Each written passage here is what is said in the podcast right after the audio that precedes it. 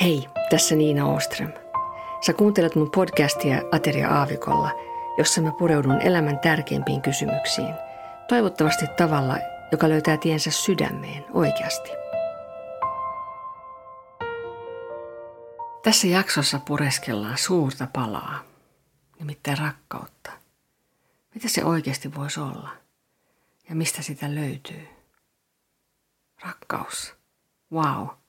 Kaikki tarvitsee sitä, kaikki haluaa sitä. Sitä kuulee niin paljon, siis sitä sanaa. Ainakin lauluissa, elokuvissa ja niin edelleen. Mutta itse asiassa me ei käytetä tätä sanaa kovinkaan paljon jokapäiväisessä elämässä.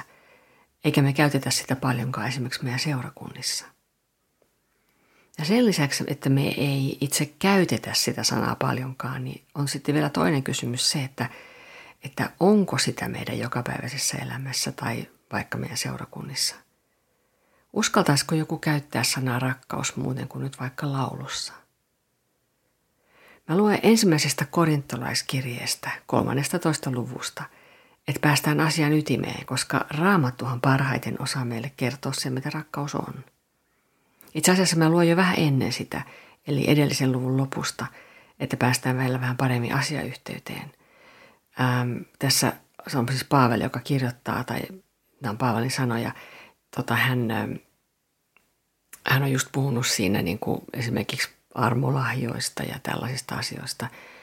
Ähm, sitten hän sanoo lopuksi näin, että äh, tavoitelkaa innokkaasti parhaimpia armolahjoja, ja vielä minä osoitan teille verrattoman tien. Ja sitten, vaikka minä puhuisin ihmisten ja enkelien kielillä, mutta minulla ei olisi rakkautta, olisin vain kumiseva vaski tai helisevä symbaali. Vaikka minulla olisi profetoimisen lahja, ja minä tuntisin kaikki salaisuudet ja kaiken tiedon, ja vaikka minulla olisi kaikki usko, niin että voisin siirtää vuoria, mutta minulla ei olisi rakkautta, en olisi mitään. Vaikka jakaisin kaiken omaisuuteni muiden ruokkimiseksi, ja vaikka antaisin ruumiini poltettavaksi, mutta minulla ei olisi rakkautta, en siitä mitään hyötyisi. Rakkaus on pitkämielinen. Rakkaus on lempeä. Rakkaus ei kadehdi, ei kerskaile, ei pöyhkeile, ei käyttäydy sopimattomasti, ei etsi omaa etuaan, ei katkeroidu. Ei muistele kärsimäänsä pahaa. Ei iloitse vääryydestä, vaan iloitsee yhdessä totuuden kanssa. Kaiken se peittää, kaikessa uskoo, kaikessa toivoo, kaiken se kärsii. Rakkaus ei koskaan häviä, mutta profetoiminen katoaa, kielillä puhuminen lakkaa ja tieto katoaa. Tietämisemme on näet vajavaista ja profetoimisemme on vajavaista. Mutta kun tulee se, mikä on täydellistä, katoaa se, mikä on vajavaista. Kun olin lapsi, puhuin kuin lapsi. Minulla oli lapsen mieli ja ajattelin kuin lapsi. Tultuani mieheksi hylkäsin sen, mikä oli lapsenomaista. Nyt näemme kuin kuvastimesta, himmeän heijastuksen tavoin, mutta silloin kasvoista kasvoihin. Nyt tunnen vajavaisesti, mutta silloin täydellisesti. Niin kuin minut itsenikin tunnetaan täydellisesti. Niin pysyvät nyt usko, toivo, rakkaus, nämä kolme, mutta suurin niistä on rakkaus. Kun me kuunnellaan tota, minä ja sinä tajutaan, että tuosta meillä on kyllä aika suuri puute. Halu siihen kyllä usein on, ei sitäkään aina, mutta me ei toteuteta sitä. Silti rakkaus on suurin. Se olisi ihmiselle tärkein ominaisuus. Jos meillä olisi rakkautta, jos me elettäisiin rakkaudessa, niin maailma olisi täysin erilainen paikka kuin se on nyt. Eli se all you need is love, se on totta, mutta luultavasti ei niin kuin sen laulun kirjoittajat sen ajatteli. Rakkaus on nimittäin vain Jumalassa täydellisenä. Me ei löydetä sitä mistään muualta kuin hänestä. Sieltä se alkaa ja sieltä sitä voi ruveta ammentamaan, kun me antaudutaan hänelle. Tänään mä lähinnä puhun jumalallisesta rakkaudesta ja siitä, miten meidän rakastaminen peilautuu siihen. Mä oon siis hyvin tietoinen siitä, että ensinnäkin tämä on valtava aihe. Ja toiseksi, että kun me puhutaan siitä, miten ihminen kykenee rakastamaan, niin riippuen siitä, mihin meidän rakkautta vertaa, voi asiaa katsoa niin, jos nyt käyttää tällaista kuvaa, että vesilasi on puoliksi tyhjä tai puoliksi täynnä. Jeesuksen yhteydessä meidän rakkaus kasvaa ja samanaikaisesti, kun me verrataan sitä Jumalan rakkauteen, niin me ollaan auttamattomasti vähintäänkin puolityhjiä.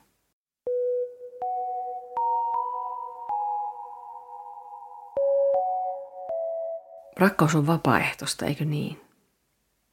Jos sä oot rakastunut johonkin ihmiseen ja sä kaipaat sitä, että hänkin tuntisi samoin, niin, niin silti niin paljon kuin sä haluatkin olla hänen lähellään, hänen kanssaan, niin sä et halua pakottaa häntä siihen.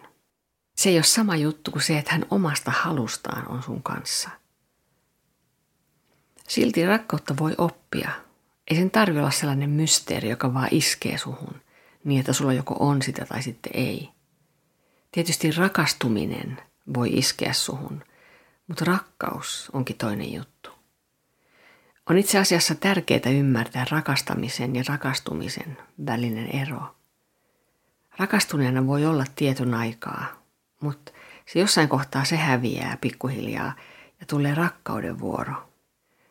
Rakkauteen kuuluu tosi monia aspekteja, mutta yksi asia, mikä siihen kuuluu, on se, että se on valintoja, se on asenteita, tekoja, sanoja, tekemättä jättämistä ja sanomatta jättämistä, vaikka voisikin sanoa, koska rakastaa.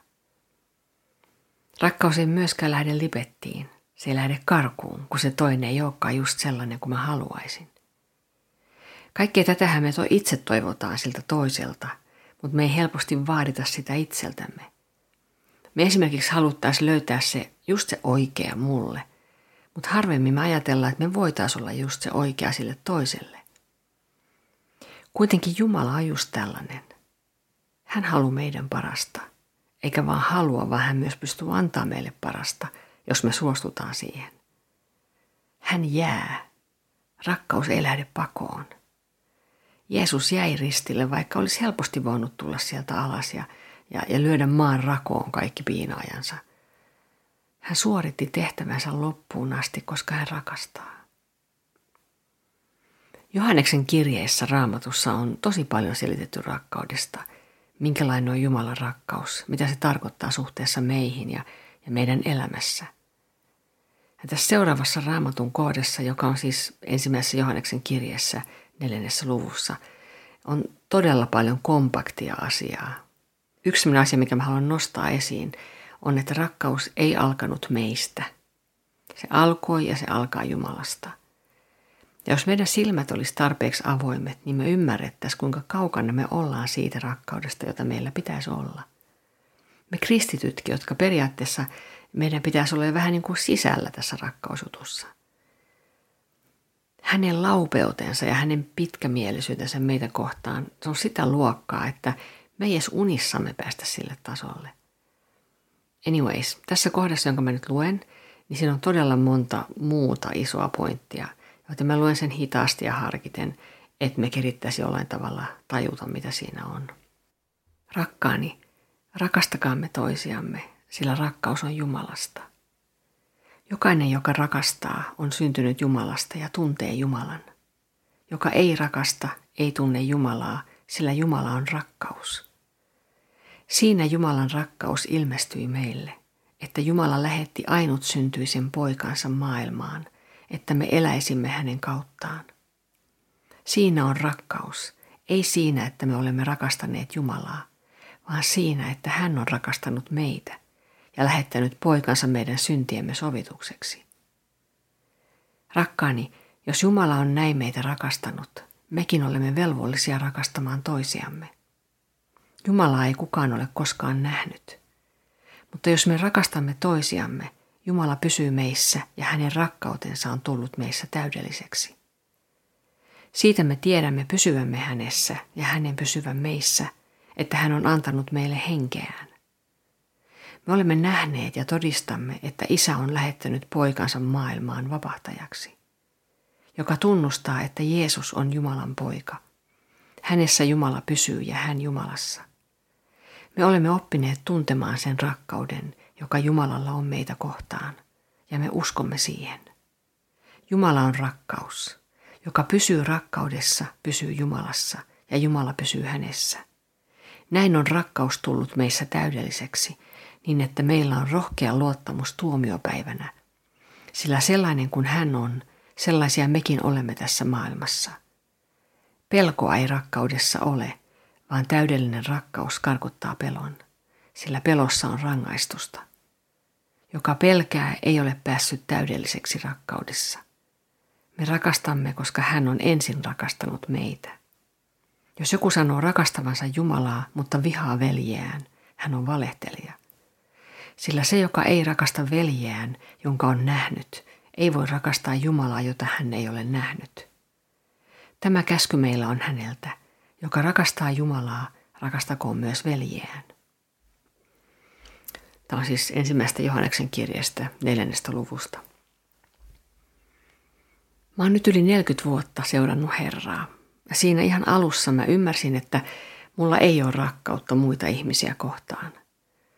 Rakkaudesta Jumalaa kohtaan mä en alkuunkaan ymmärtänyt mitään.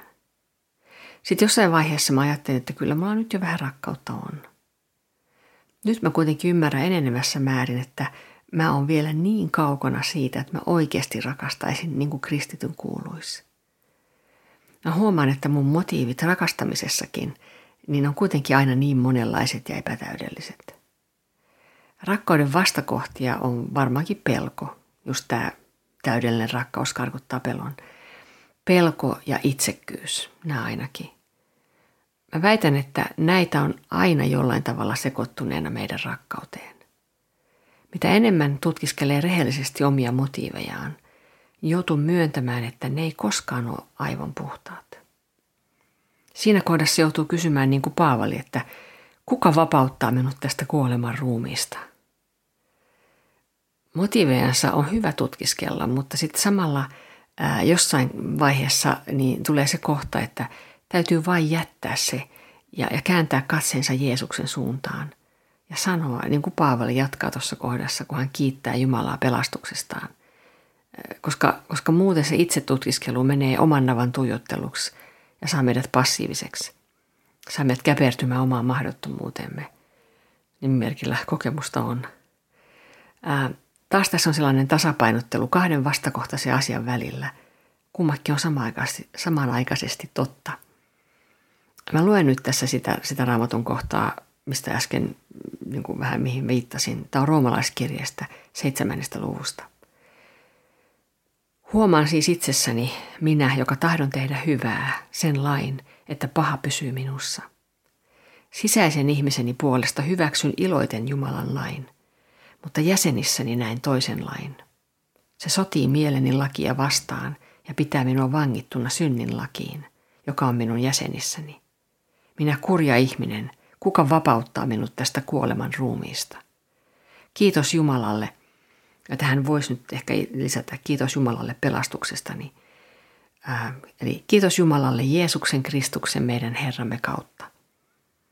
Niin minä siis tällaisena palvelen mielellä Jumalan lakia, mutta lihalla synnin lakia. Me ei siis saada olla välinpitämättömiä omille motiiveillemme ja syntisyydellemme. Mutta samanaikaisesti meidän siis tarvitsee kääntää katseemme pois itsestämme ja tukeutua Jeesuksen täytettyyn työhön ja iloita siitä. Monesti meidän tunteet ei seuraa siinä mukana, mutta meidät on tarkoitettu joka tapauksessa valitsemaan se, että me luotetaan armoon, että me luotetaan Jumalan sanaan.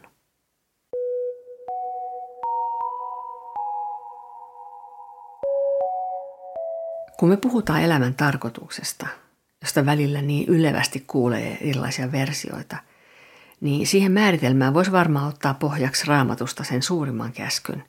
Aika loogista olisi ajatella, että se liippaa hyvinkin läheltä elämän tarkoitusmääritelmää. Tämä on Matteus kaksikymmentäkaksi. Rakasta Herraa sinun Jumalaasi, kaikesta sydämestäsi, kaikesta sielustasi ja kaikella ymmärrykselläsi. Tämä on suurin ja ensimmäinen käsky. Toinen, tämän kaltainen on: rakasta lähimmäistäsi niin kuin itseäsi. Eli rakkaus kuuluu elämän tarkoitukseen. Ja varsinkin niin, että meidän tarkoituksemme on rakastaa. Ei varsinaisesti niin, että meillä on oikeus saada rakkautta tai vastarakkautta, vaan meidän tehtävä on rakastaa. Tietysti se periaatteessa johtaa siihen, että, että me voidaan saadakin rakkautta, jos muut kerran rakastaa myös. Mutta rakkaus ei mun ymmärtääkseni voi vaatia vastarakkautta. Se antaa, se antaa vapaasta tahdostaan itsensä. Se, että on vapaa rakastamaan, on vapautta. Vastustuksesta huolimatta rakastaa ja antaa itsensä, palvelee omalla elämällänsä. Jeesus teki sen. Hän oli kuuliainen kaikessa isälleen, ihan ristin kuolemaan asti. Ja tästä onkin seurauksena seuraava asia, jonka mä haluan rakkauden olemuksesta nostaa esiin. Johanneksen evankeliumin neljästoista luvusta siinä lukee näin. Jos te, Jeesus sanoi siis näin, jos te rakastatte minua, te pidätte minun käskyni. Eli tällä tavalla rakkaudessa ei olekaan kysymys niin kuin avaruustieteestä tai saippua liukkaasta mysteeristä, jota ei niin kuin koskaan oikein tiedä, mitä se on.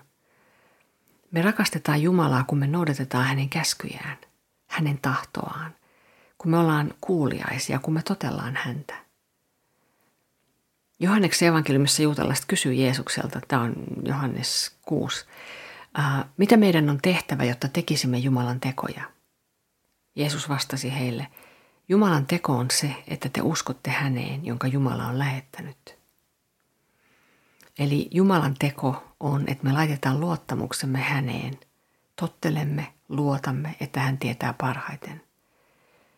Me luotetaan hänen työhönsä ja siihen, mitä hän on tehnyt ja mitä hän sanoo. Rakkaus on ilmaista. Se on lahja. Ja tämä on varmaan nyt jo tässä vaiheessa tullut selväksi, toivottavasti. Mutta rakkaus on myös riski just sen takia, kun sä et siinä, kun sä rakastat, niin sä et tiedä tai sä et voi taata, että se, jota sä rakastat, niin se rakastaa myös sua. Sä otat haavoittumisen riskin. Ja tämän riskin tietää myös Jumala. Kaikki valtiudessaan hän valitsi niin, ettei hän pakota meitä rakastamaan itseään, vaikka se meille onkin ainut tie elämään ja onneen. Robotin voi käskeä tekemään mitä vaan, mutta ihmistä Jumala ei pakota rakastamaan itseään. Rakkaus on siis ilmaista. Sä et voi siitä maksaa. Kyllä varmaan jokainen se jotenkin vaistumaisesti tajuaa. Mutta silti kun sä otat vastaan Jumalan rakkauden lahjan, syntiä anteeksi saamisen, niin ainut tapa ottaa se vastaan on, että sä annat itsesi kokonaan. Eli se maksaa sulle kaiken. Eli taas tällainen juttu, että vastakohtaisuudet samaan aikaan on totta.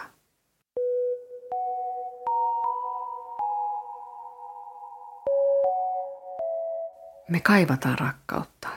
Me kaivataan sitä, että joku tuntisi meidät täydellisesti ja silti ottaisi vastaan.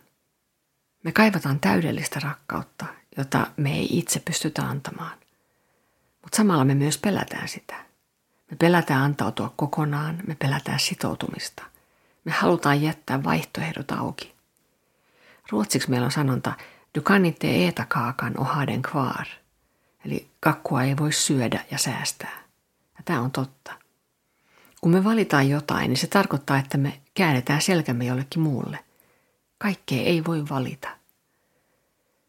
Herra haluaa meidät kokonaan rakkaudelleen. Ja se tarkoittaa, että me käännetään selkämme oman tahdon tielle. Taas on niin, että jos meidän silmät näkis oikeasti todellisuuden, niin me nähtäis, että se, millä hän haluaa meidän kääntävän selkämme, niin se on itse asiassa jotain, jolle kannattaakin kääntää selkänsä. Se on sitä, joka on syntiä, pimeyttä, valhetta ja loppupeleissä kuolemaa. Rakkaus on valtava aihe ja tuntuu, että mä vaan raapasen sen pintaa ja sitä paitsi raapasen vaan lähinnä asioita jumalallisesta rakkaudesta.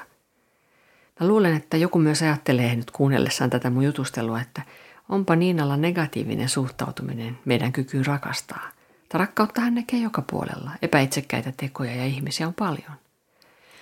Niin, niin kuin mä alussa totesin, niin, niin tota, tätä asiaa voi ajatella vähän niin kuin kahdesta suunnasta. Lasi on joko puoliksi täynnä tai puoliksi tyhjä.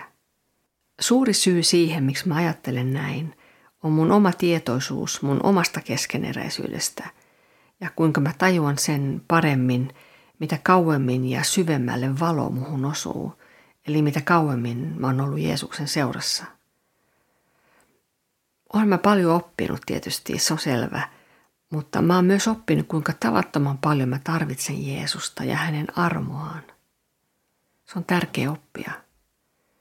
Voi olla myös, että kaikki ne aika rajut paikat ja ihmiskohtalot, joita mä oon saanut nähdä, tuo oman mausteensa tähän. Mä oon kuullut elämän kertomuksia, joissa itsekkyys ja raakuus, välinpitämättömyys ja mukavuuden halu on tullut kamalalla tavalla näkyviin. Mä oon myös saanut todistaa Jumalan rakkauden ja anteeksiannon muuttavaa voimaa. Se on häkellyttävää ja samalla niin riemullista. Ja just Jumalan rakkauden todellisuus saa mut todellakin irtautumaan kaikesta sellaisesta utopistisesta ja yltiöoptimisesta uskosta ihmisen hyvyyteen, missä kaikki tulee vielä kääntymään hyväksi. Me ratkaistaan, me ratkaistaan niin kuin hyvillä aikomuksillamme lopulta maailman ongelmat, kun vaan tarpeeksi yritetään. Tämä ei ole totta. Me ei itse pahuutta poisteta. Sen pitäisi olla meille selvää, jos me mitään historiasta ja tästä päivästä ymmärretään. Mutta tulee päivä, jolloin Jumala laittaa kaiken kohdalleen. Hänessä on voima, hän on rakkaus, hän on hyvyys täydellisenä. Rakkaus on ihanaa ja sitä varten meidät on luotu. Rakastamaan Jumalaa ja ihmisiä tässä järjestyksessä. Tämä ei ole elämän vastaista ajattelua, vaan tämä on just sitä, mikä vapauttaa meidät elämään. Multa joskus kysytään esimerkiksi haastattelun lopuksi, että mitä unelmia tai toiveita mulla on tulevaisuuden tai niin kuin loppuelämäni suhteen. Mitä mä haluaisin vielä saavuttaa. Mä usein vastaan, että mä haluan oppia rakastamaan paremmin. No, kun mä nyt on siis vaan raapassut pintaa, niin mä haluan suositella yhtä kirjaa, jossa on monia aspekteja rakkauteen. Nimittäin C S Lewis, joka on ehkä mun suurin suosikki kristittyjen kirjailijoiden joukossa, on kirjoittanut kirjan Neljä rakkautta, joka valaisee asiaa todella syvällisesti, käytännöllisesti ja hienolla tavalla omintakeisesti. Nyt mä sanon kuitenkin kiitos, että halusit kuunnella. Toivottavasti me tavataan taas seuraavan jakson merkeissä.